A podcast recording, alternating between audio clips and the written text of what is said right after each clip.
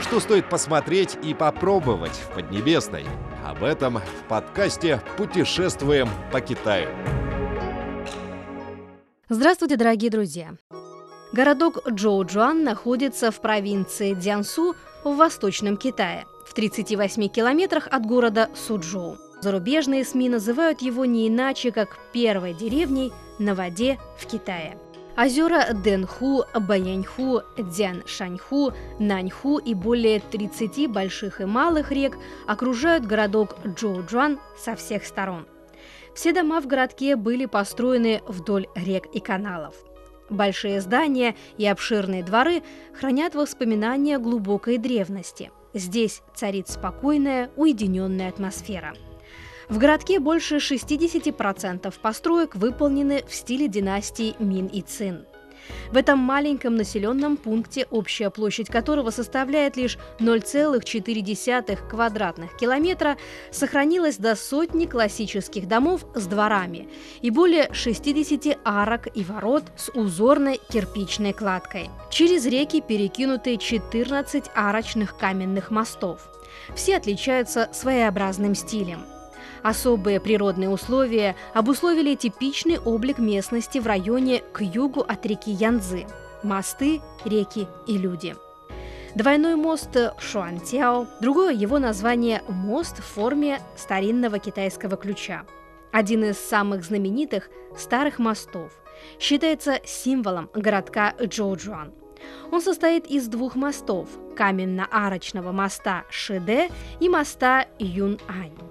Своды мостов имеют квадратную и круглую формы. Длина моста ШД 16 метров, ширина 3 метра, пролет 5 метров 90 сантиметров.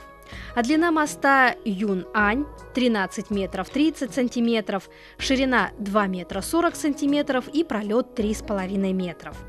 Каменно-арочный мост пересекает реку Нань-Бэйши. Его каменные лестницы плавно соединяются с переулком.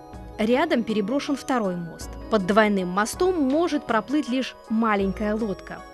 Резиденция семьи Джан считается типичной жилой архитектурной постройкой района к югу от реки Янзы. Имеет следующую структуру. Впереди зал и столовая, за ними спальня, библиотека, кабинет, комнаты для отдыха. Это хорошо сохранившееся сооружение, построенное при династии Мин, один из главных объектов, находящихся под охраной провинции Дзянсу. Площадь всей резиденции превышает 1800 квадратных метров, всего более 60 комнат. Резиденция включает в себя 6 дворов, также имеется частный сад.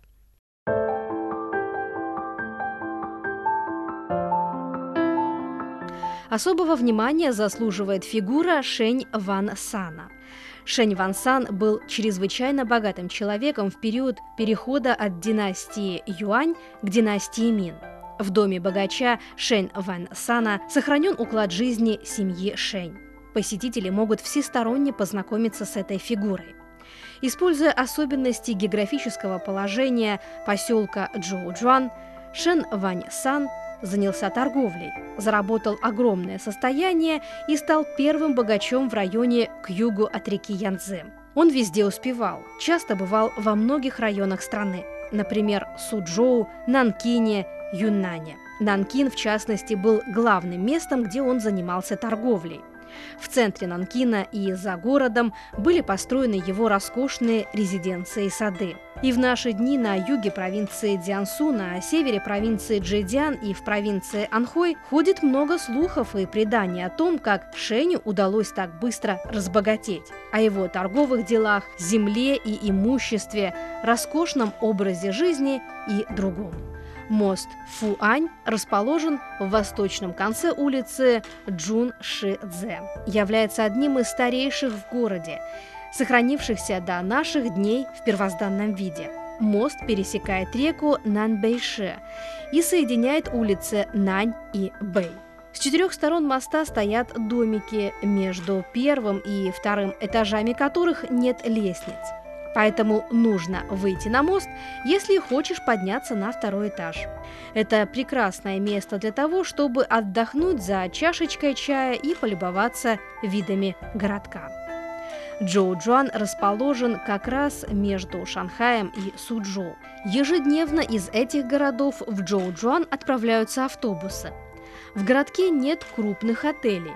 Остановиться здесь можно в частных уютных гостиницах со всеми удобствами. Мы прогулялись по древнему городу Джоуджуань. Спасибо за внимание. До новых встреч, дорогие друзья!